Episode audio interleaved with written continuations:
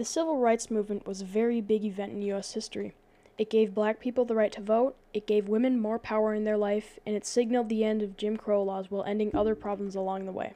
But if we were to talk about everything in the Civil Rights Movement, we'd be here for quite a while.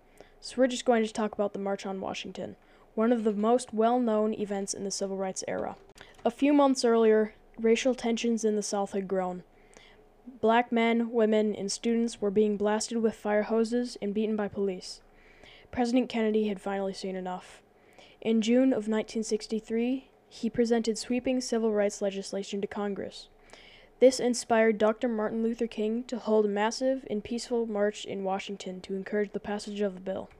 Wednesday, August twenty-eighth, nineteen sixty-three, was not a typical hot and humid summer day. The temperature was mild and the dew point was low. It averaged seventy-three degrees, with the hottest part of the day being only eighty. Perfect weather. It was a loud ride on the bus. People, dressed nicely, talked excitedly the whole ride with one another, getting to know each other and where they came from. Finally, the bus pulled up at the National Mall. Crowds from all over the nation gathered at the Washington Monument. After a while, the crowd became impatient to get started, and began moving down the side of the long rectangular pond toward the Lincoln Memorial before the scheduled hour, with laughter, humor, good attitude, and song to hear Doctor Martin Luther King, John Lewis, and other civil rights leaders speak. They stood, excited with anticipation for the leaders to speak. Finally, after some waiting, the moment everyone had been waiting for came when Doctor Martin Luther King Junior stepped up to the podium.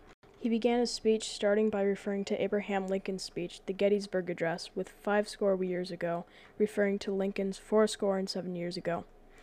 He referred to the address a lot during his speech by doing similar things to what Lincoln did, such as keeping the speech to words anybody could understand.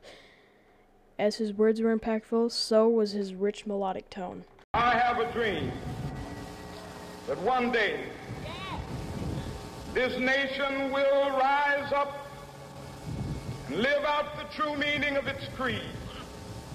We hold these truths to be self-evident, that all men are created equal. Now you have an idea of what it might have been like to be at the March on Washington on August twenty-eighth, nineteen sixty-three.